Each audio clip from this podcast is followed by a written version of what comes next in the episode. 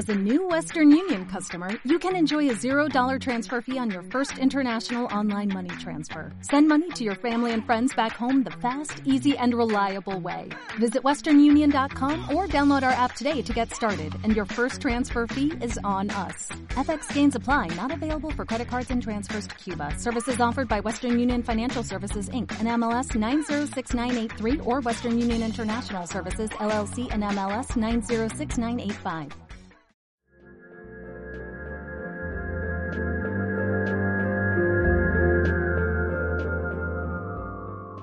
Estás escuchando Cómo Operar, una serie de conversaciones propuestas de la Escuela de Arquitectura UTLA. Una reflexión en torno a distintas formas de hacer arquitectura y su relación con el espacio social, cultural y político.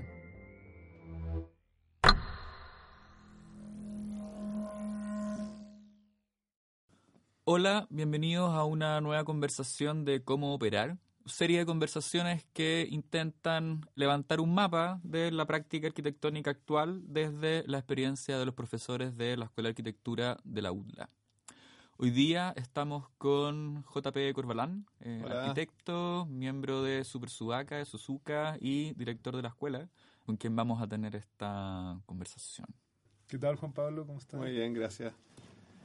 Mira, para empezar las preguntas de inmediato enfocadas a lo que se trata el programa, queremos darte como un contexto de pensar la disciplina como una serie de mini disciplinas o de átomos, que la disciplina no tiene un discurso eh, total, sino que se ha ido digregando en pequeños discursos con distintas teorías, distintos eh, referentes, con distintas formas de pensar qué es lo que debería ser la disciplina de arquitectura. Entonces, primero, si comparte ese análisis o, esa idea, y segundo, ¿dónde te posicionarías tú dentro de esta serie de mini disciplinas? Si comparto no el análisis, eh, sí, en el sentido de que uno de los como una de las preguntas en el fondo que más me atrae es por qué se produce esta como aparente digregación de la disciplina o de las disciplinas en el fondo, porque a, lo que entendemos eh, no es algo que es particular a la arquitectura. Pareciera que todas las disciplinas están en situación de, de crisis como existencial. Entonces todas están con subdivisiones dentro de sus propias áreas y al mismo tiempo lo curioso es que hay temáticas que cruzan todas las disciplinas, como el tema espacial, o sea, el tema de, lo urbano, del espacio, el espacio que podemos como generar, compartir, vivir, etcétera, es una temática que es transversal no solamente a la arquitectura, que ha tomado como predominio en varias disciplinas. Entonces, como tratando de responder a la, a la pregunta, comparto el análisis eh, o el diagnóstico, pero ese diagnóstico para mí es más una consecuencia de un proceso que la causa de tener que tomar una posición, por ejemplo. Creo que antes de tomar una posición hay que tratar de entender la causa y sus efectos y ahí poder efectivamente tener quizás especulaciones sobre otras posibilidades. Y, ahí creo que ahí me sitúo yo. Y dentro de, ese análisis tú podrías eh, tomar una posición entendiendo la causa de dónde viene. O sea, es una, aproximación. Entonces, como arquitecto, uno, como ustedes, como todos los arquitectos, que los que también formamos nosotros, que es uno de los temas que nos convoca, tienes una tradición eventualmente disciplinar. Entonces, y te toca eventualmente una generación o un cruce generacional, que creo que es más también nuestro contexto. Ese cruce generacional se puede dar por inquietudes y en el que me tocó a mí, efectivamente veo una transición de una figura del arquitecto del siglo XX a las preguntas de qué es lo que es un arquitecto en el siglo XXI. Entonces, en ese cruce también hay temas de herramientas, como por ejemplo fuimos, no sé si ustedes, pero me tocó ver cosas como la caída del muro de Berlín y la caída del tablero de dibujo por el computador. El cambio del euro, por ejemplo, y en el contexto chileno vimos como hay una dictadura y pasamos a una postdictadura eventualmente como se denomina ahora o eh, transición. Entonces, todos esos fenómenos obviamente influyen en cómo tú vas contrastando lo que te dan como formación en la escuela que te toca formarte. Yo tuve una formación que también, como probablemente tienen ustedes, cruzada con la posibilidad de estudiar afuera, independiente con beca o sin beca, en el caso mío todo con beca, pude tener también esa oportunidad que creo que otras generaciones no tuvieron. Entonces, esta formación y esta transición de arquitecto que del siglo XX al siglo XXI, por supuesto, te, uno la recibe y al final te obliga eventualmente a, por un lado, diagnosticar que efectivamente hay varias varias posibilidades, pero al mismo tiempo quizás hacer una revisión más amplia de esas posibilidades en la tradición disciplinar. Tu reflexión inicial me recordaba un texto de Eduard Soja, estoy yendo al core de tu formación en el Verlague, que está publicar una Hunt, Ah, ¿no? sí. Y que él habla sobre lo que tú estabas diciendo, esta idea de que el espacio, que ha sido este campo de conocimiento propio de la arquitectura, hoy día, en su texto, digamos, de finales de los 90, comienzo de los 2000, Súper. está en la agenda y en el interés de muchas otras disciplinas que antes no lo habían visto. Eh, y me parece interesante también cómo eso se hace presente en los ejemplos que tú hay. El muro de Berlín tiene que ver con una unificación política y espacial de una sociedad y, y de una ciudad. El tema del euro tiene también que ver con las fronteras, con los Exacto. mercados, con el tránsito de bienes y de personas. Entonces, claro, uno puede ver desde esos cambios, en el fondo, cómo, bueno, y la dictadura la postdictadura también está súper claro en la planificación de las ciudades en el contexto local. Entonces, está súper claro cómo el espacio efectivamente entra en todas estas otras disciplinas. En ese sentido, y frente a la pregunta de Rodrigo, si hay que tomar una posición, pareciera ser una posición en la cual estamos adelantados, ¿no? El espacio, esta- este nuestro activo, nuestro asset, está en el interés de los demás. ¿Dónde nos coloca eso? Es curioso porque se le llama una paradoja. Por un lado, tenemos este asset, como lo mencionas tú, Fernando, como, es- como este potencial, si lo- eh, que es habernos abocado a estudiar lo que podemos definir como espacio. Pero lo abocamos a la habitabilidad también, porque la, la física también estudia el espacio. Entonces, y de pronto nos da la sensación de que otras disciplinas empiezan a entender eso, pero lo curioso es que parece que nuestra influencia o nuestro rango de impacto o el aporte que podemos hacer a nivel de calidad o los objetivos que se nos presentan cuando se nos entrena como arquitectos es cada vez más reducida. Entonces es muy loco. Por un lado, o la pregunta de Rem Koolhaas, otro de los profes de, Verlaje, o bueno, de, de varios, pero ¿qué pasó con el urbanismo? Cuando lo urbano es lo más interesante hoy y otras disciplinas tienen que venir a estudiar esto porque los arquitectos nos vemos un poco confundidos en que nuestro marco era la acción. Entonces, si no podemos actuar, ¿cómo definimos esta disciplina? El urbanismo era una manera de planificar ciudades. Y hay quien planifica las ciudades. Entonces, es muy paradojal y, no sé si es típico del zeitgeist o del momento, el aire del tiempo, de un cambio de siglo o no. Es entretenida conversación con geógrafos, por ejemplo, hablando de soya, y etcétera, como, por ejemplo, conversamos sobre los modelos urbanos. Entonces, entonces decía, bueno, los modelos urbanos, qué sé yo, la, ciudad jardín. No, no, no, modelos urbanos, no modelos normativos. Dice, pero ese es un modelo urbano, y el Corbusier y la cuestión moderna, y Gilbert. No, no, no, esos son modelos normativos. Modelos urbanos son Chicago, lo concéntrico, Cristaller, la, la, la, la. Porque no venían con efectivamente una especie de cuantificación. Entonces, antes está el modelo urbano y después viene el modelo norm- normativo. Entonces, es un esquema epistemológico distinto, es una raíz, una genealogía de las ideas distinta, curiosamente. Y sería entonces me pareció, y ahí entra quizás esta influencia que son recientes. Yo empecé a estudiar un doctorado en geografía, bueno, hace cuatro años, pero no fue la búsqueda de la geografía en sí misma, fue que tenía la sensación, por lo menos en el contexto local que me tocaba, que los ámbitos, las temáticas que abordaban el verlaje o en otras instancias, en, en las posibilidades académicas que yo tenía eran escasas y la Escuela de Arquitectura no estaban respondiendo a estas preguntas de fondo, se están quedando como en la forma. Entonces, ahí me pareció interesante Pablo- recurrir a otras disciplinas, por decirlo así, u otras instancias de reflexión como la teoría urbana. Entonces, como para hacer un resumen y aclarar, lo que tú estás diciendo es que trabajar desde la disciplina de arquitectura solamente ya quedaría como un poco obsoleto o sin posibilidad de, de un cambio eh, concreto o, o de operación frente al urbano.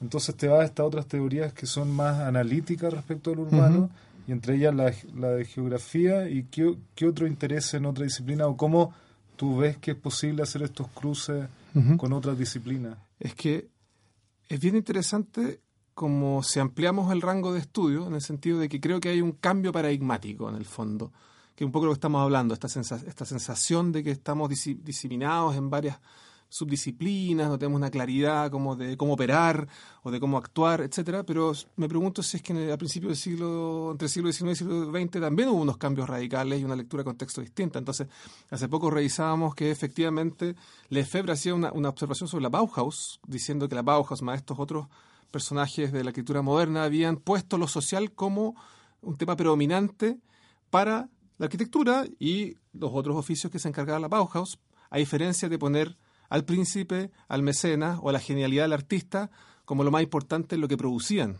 ¿cierto? Después el propio Lefebvre hizo una crítica bien abrazadora, o sea, abrazadora, abrasiva a, todo lo que fue el urbanismo del Siam, el propio Corbusier. Pero antes de eso, estas, escuelas que se acercan definitivamente a otras expresiones, al arte, ¿se acuérdense? Entonces, hay una, podríamos decir, casi una tradición desde la propia arquitectura, en momentos de cambio, pongámoslo en situación muy general, a recurrir a otras instancias, otros referentes, donde entra el arte, entra la sociología, está recién justamente como asumiéndose el tema del urbano como un fenómeno de industrialización. Entonces, un acercamiento, acuérdense, o sea, como todo lo que fueron los rusos, el constructivismo ruso, ahí habían como una serie de paradojas y paradigmas que eran re interesantes que después fueron como filtrados por los europeos y después colonizados hacia nosotros. Pero la pregunta iba, ¿tú crees que realmente esta división, por ejemplo, se te lo planteara en términos bien eh, de binomio, que la arquitectura sería más operativa o hace cosas y como no podía ser urbanismo, abandona un poco el urbanismo? y la geografía puede ser más analítica, pero no tiene la capacidad de intervenir o, de afectar tanto el espacio?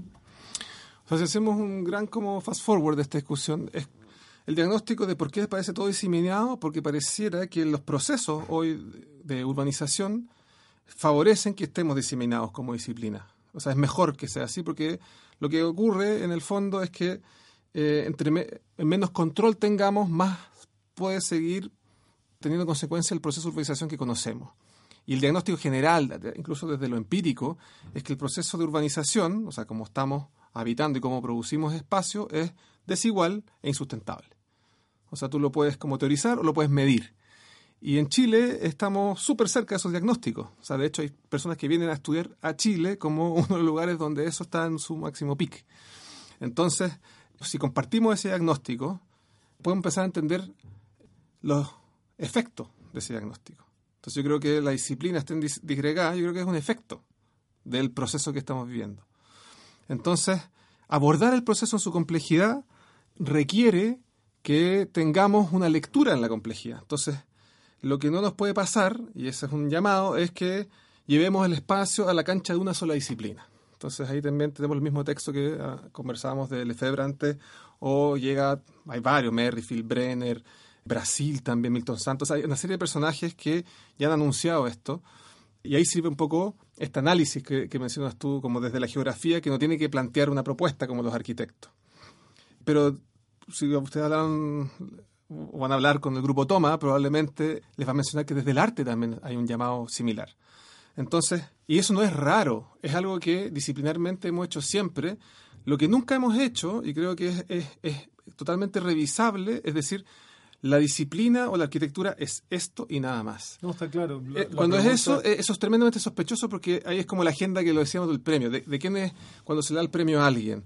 ¿Se valía la agenda de, la persona que se da el premio o se valía la agenda del que otorga el premio? Eso lo hablábamos en Super Suaca con Max Solquer. Saludos, Max. Lo, que estaba tratando de aterrizar la, discusión al, al nombre del programa, finalmente con este análisis, ¿es posible operar cómo uno puede trabajar como arquitecto en el sentido más amplio, o sea, trabajar no trabajar de, de oficina, sino que trabajar de pensar qué cosas uno puede hacer como arquitecto, porque creo que parte del diagnóstico te, podría llevar incluso a pensar que no se puede hacer nada y que mejor retirarse, a reflexionar por un tiempo y después de esa reflexión es un poco lo, lo que pasó en los 70, donde se hizo arquitectura de papel, se repensó el rol del arquitecto, como había fracasado este gran proyecto, mm. para volver a retomar la práctica de otra forma. O sea, sería una posibilidad. Y la otra es seguir operando dentro de este contexto. Entonces, me interesaría saber cuál es tu postura. O Claro. Si avanzamos en Está súper bueno, o sea, sí, es como la respuesta. Porque efectivamente no es volver a los 70, tampoco es pensar en una especie como de hegemónica de la arquitectura ni de la política, pero tampoco tenemos una salida clara. Eso es lo, atractivo de este momento. Entonces, es como decir, ahí está el cáncer, si lo, lo radicalizo. Ya, la solución al cáncer no está, pero no significa que, no tengamos que seguir probando. Entonces, da la impresión de que todo lo que hagamos como, como acción en el espacio está cooptado por el mercado. Entonces no da la pena. Pero bueno, si dejamos de probar, nunca vamos a buscar otra, otra alternativa. Entonces ahí donde ya entramos en un área chica donde hay posiciones, hay posturas potentes. O, como tratar de, ignorar esto y, decir, no, bueno, yo soy arquitecto, ¿no? por lo tanto no, tengo que resolver esos temas y me encargo de recibir encargos y de cumplirlo lo mejor que pueda. ¿Y cuáles crees tú, o sea, cuáles serían tus hipótesis para operar dentro de esa área chica? Esa es la que estoy tratando de probar entre todos con, nosotros como, como equipo en el trabajo. Creo que es interesante como que se invierte la figura, porque cuando yo estudiaba, la academia era, incluso leyendo el Corpus la academia era lo peor. Entonces uno rápidamente tenía que salir de la academia para hacer, y el arte de construir era la arquitectura. Entonces, y así se validaba. Y creo que en cambio de siglo, esto como quizás cambio de continente, como cuando uno tira la cadena, en estos momentos lo, mejor que podemos hacer es reflexionar. Entonces, pensar. Pero eso no, implica estar en parálisis. Entonces, también podemos actuar. Entonces, mi pregunta era, o hipótesis, podemos actuar desde la academia. Y podemos actuar en lo que nos convoca, que es hacer práctica espacial, como definido en términos como más de la del análisis como de la teoría urbana, pero es hacer arquitectura. Si tú tomas un espacio, lo que sí sale como cuestionamiento o como duda es cuál es la figura del autor del arquitecto y cuál es la, es la figura del encargo. Entonces son dos temas que han sido predominantes en las últimas, no sé, pues discusiones donde emergía el Star Architect o esta figura piramidal del arquitecto. Entonces, si sacamos eso de la ecuación, quizás podemos llegar a, aportes o a, primeros resultados que podríamos intentar eh, eh, verificar en esta hipótesis. Y creo que ahí el trabajo que nosotros estamos haciendo como escuela es interesante y ver en qué tipo de prácticas nos situamos o qué herramientas nuevas o qué recursos espaciales usamos, incluso qué materiales. Entonces es una pregunta abierta, pero creo que como primera hipótesis eh, me parece que eh, en el caso chileno también me parece más interesante actuar desde la academia en una práctica espacial sacrificando la autoría, sacrificando eventualmente como cierta parte disciplinar, pero con primeros resultados que podríamos abrir. Yo, encuentro interesante, Juan Pablo, cuando tú dices sacrificando, porque justamente en la otra conversación con Grupo Toma llegamos a... Ah, ocurrió. llegamos a, a, cierto eh, resultado de la conversación que era pensar en que tal vez si uno modifica el proceso, es más interesante que si modifica el resultado. Si modifica el rol del arquitecto y cómo se vincula con los otros actores, es más interesante que repensar la disciplina, que es un poco lo que tú estás planteando. Entonces, yo no creo que sea sacrifico mi rol como arquitecto versus hacer esto otro, sino que a lo mejor lo modifico o cambio el proceso simplemente. claro, o sea, una, una, una serpiente no sacrifica su piel. ¿No? La muda, claro. simplemente. Yo creo que un poco el llamado es ese, ¿no? Me, quedé pegado con esta idea como de perdido en el espacio porque da la sensación de estar solo, ¿no? Como que alguien que se pierde en el espacio es alguien que está solo y quizás más que llevarse la pelota del espacio para la casa, que uno se perdería ahí, sería como intentar seguir siendo ese arquitecto del siglo XX.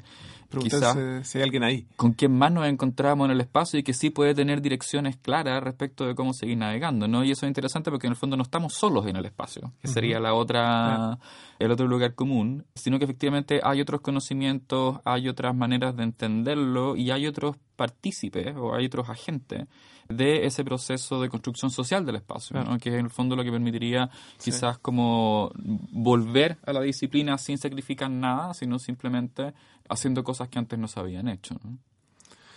que, eso se lo resume en un slogan que supuestamente no tenemos que hacer slogan en este programa, pero si antes era el arte de la construcción, yo creo que la arquitectura podría ser el arte de, del espacio social en el siglo XXI. O sea, ¿por qué no? El arte en la misma definición anterior. El tener el conocimiento y la reflexión sobre, sobre este tema, asumiendo que algún rango de operación, operatividad, de bajada concreta, tenemos que actuar en nuestra dimensión disciplinar, a diferencia de una parte más analítica, viniendo de las ciencias sociales o de otro, otro ámbito.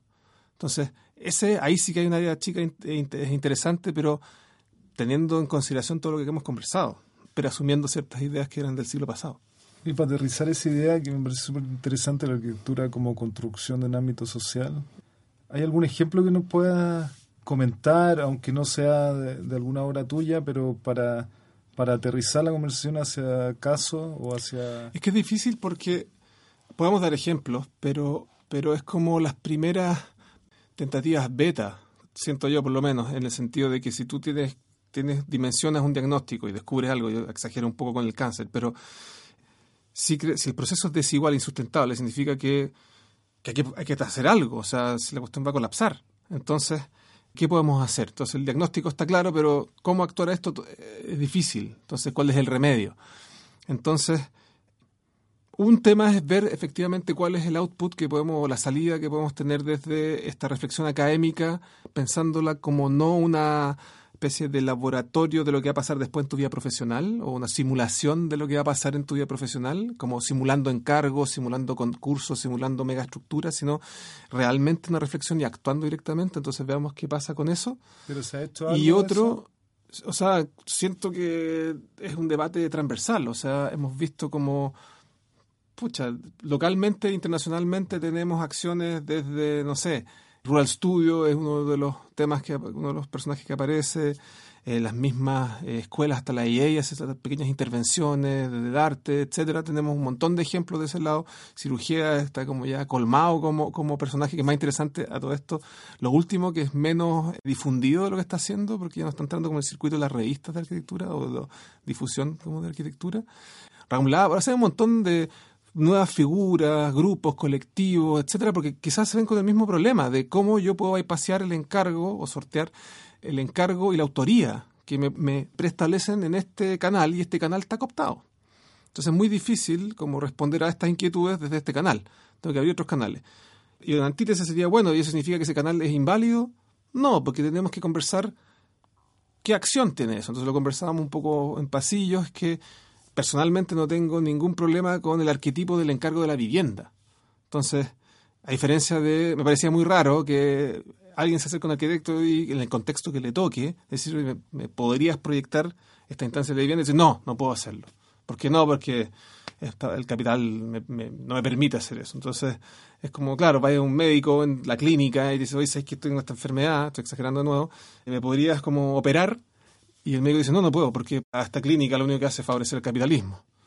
Entonces, estoy haciendo una caricatura, pero creo que hay ciertos espacios que podríamos todavía, no porque si no vamos a caer en los 70, efectivamente, cuando, nada, Coljas que venía del periodismo, quería estudiar arquitectura en Delft y le dicen, bueno, nosotros ya no hacemos arquitectura de proyecto, nosotros escribimos texto. Y dice, pues ya, ya hice eso, yo tuve que ir a, la EA. Vamos a ir a una escuela especial, pero entonces no, no, no es volver a eso, sino que efectivamente en una espiral como tener otro ámbito de reflexión. Es interesante esta idea de como dejar atrás la simulación, ¿no? sobre todo en mm. términos pedagógicos, mm. cuando efectivamente esta ha sido una disciplina que ha operado desde su conformación más, más histórica, en el fondo desde los ejercicios de representación y de simulación de las cosas. ¿no? Mm. sé, pareciera que desde las tecnologías digitales hay como una sobrecarga, como un overload mm. de posibilidades de simular, que quizás ahora hacen más pertinente o quizás más urgente también el poder actuar directamente sobre lo concreto, ¿no? ya sea, por ejemplo, desde los programas de intervención comunitaria con los proyectos de título, o también con algo muy concreto que tiene que ver con el sonido, ¿no? con cómo algo que está sucediendo efectivamente altera el espacio. Entendiendo que ya estamos cerrando un poco la conversación y abriendo esas dos posibilidades, ¿te gustaría referirte a alguno de esos campos como campo de, acción post-simulación?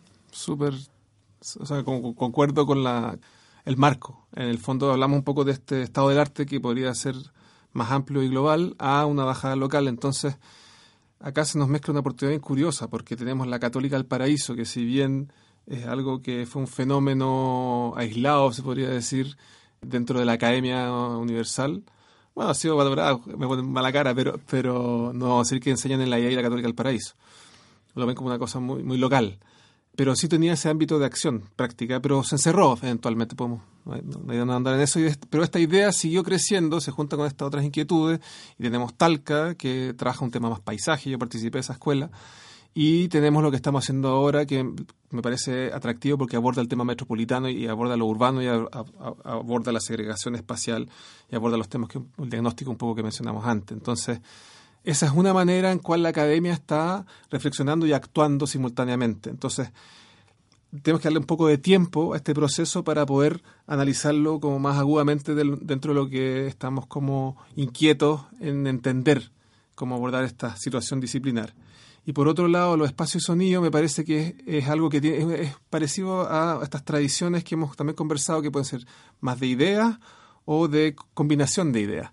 Entonces, sonido y espacio, eh, muy rápidamente una tradición que existe, entonces siempre se hace referencia a Xenakis, a Cage, personas que han tenido este flirt con la, arquitectura, y creo que en situaciones como la de hoy, donde actuar y estamos fuera del encargo, fuera de la autoría y fuera de también este proceso que el propio Coljas decía que la arquitectura era muy lenta, quizás trabajar con materiales como el sonido es algo que permite actuar de forma directa en el espacio cotidiano. Entonces, tratar de dar una dimensión espacial a otros materiales, a otros outputs, con nuestra tradición disciplinar, me parece interesante y algo que también en la escuela hemos abordado por generaciones más jóvenes que justamente han rechazado, o no sé si rechazado, pero han visto como la oportunidad de no caer en, la figura del arquitecto hegemónico o del encargo, etcétera, y han buscado otro tipo de espacios de experimentación, entre ellos espacios sonido, eventualmente una exposición, un debate, una instalación, una ocupación, eh, son espacios como de hackeo que lo conversamos un poquito, pero no con hackeo por solo hackear algo que, porque sí, como una rebeldía sin causa, es buscar más como mm, Lorenz de Arabia definía guerrilla, era cuando tú tienes un bloque grande y sólido que podría ser este proceso que es desigual e insustentable, es buscar los cracks, como el propio Yar en su comentario decía, en el sistema para poder operar. Entonces, si tengo que hacer una síntesis, es eso, es cómo operar, habría que buscar cuáles son las posibilidades alternativas y poder entrar y estar atentos como como no un grupo hegemónico como son las guerrillas, las guerrillas solamente comparten inquietud, pero son seres distintos y tienen organizaciones distintas y hasta creencias distintas. Te queremos agradecer, Juan Pablo, por, la conversación. Creo que esa es una súper buena idea para terminar, con una posibilidad de operar, aunque sea guerrillera o media por verse todavía en qué va, a decantar, pero sí. está muy Muchas gracias y ahora me voy en cinco minutos al aula de la ciudad. Vamos a justamente a, a ver titulación en el barrio República. Excelente, a correr.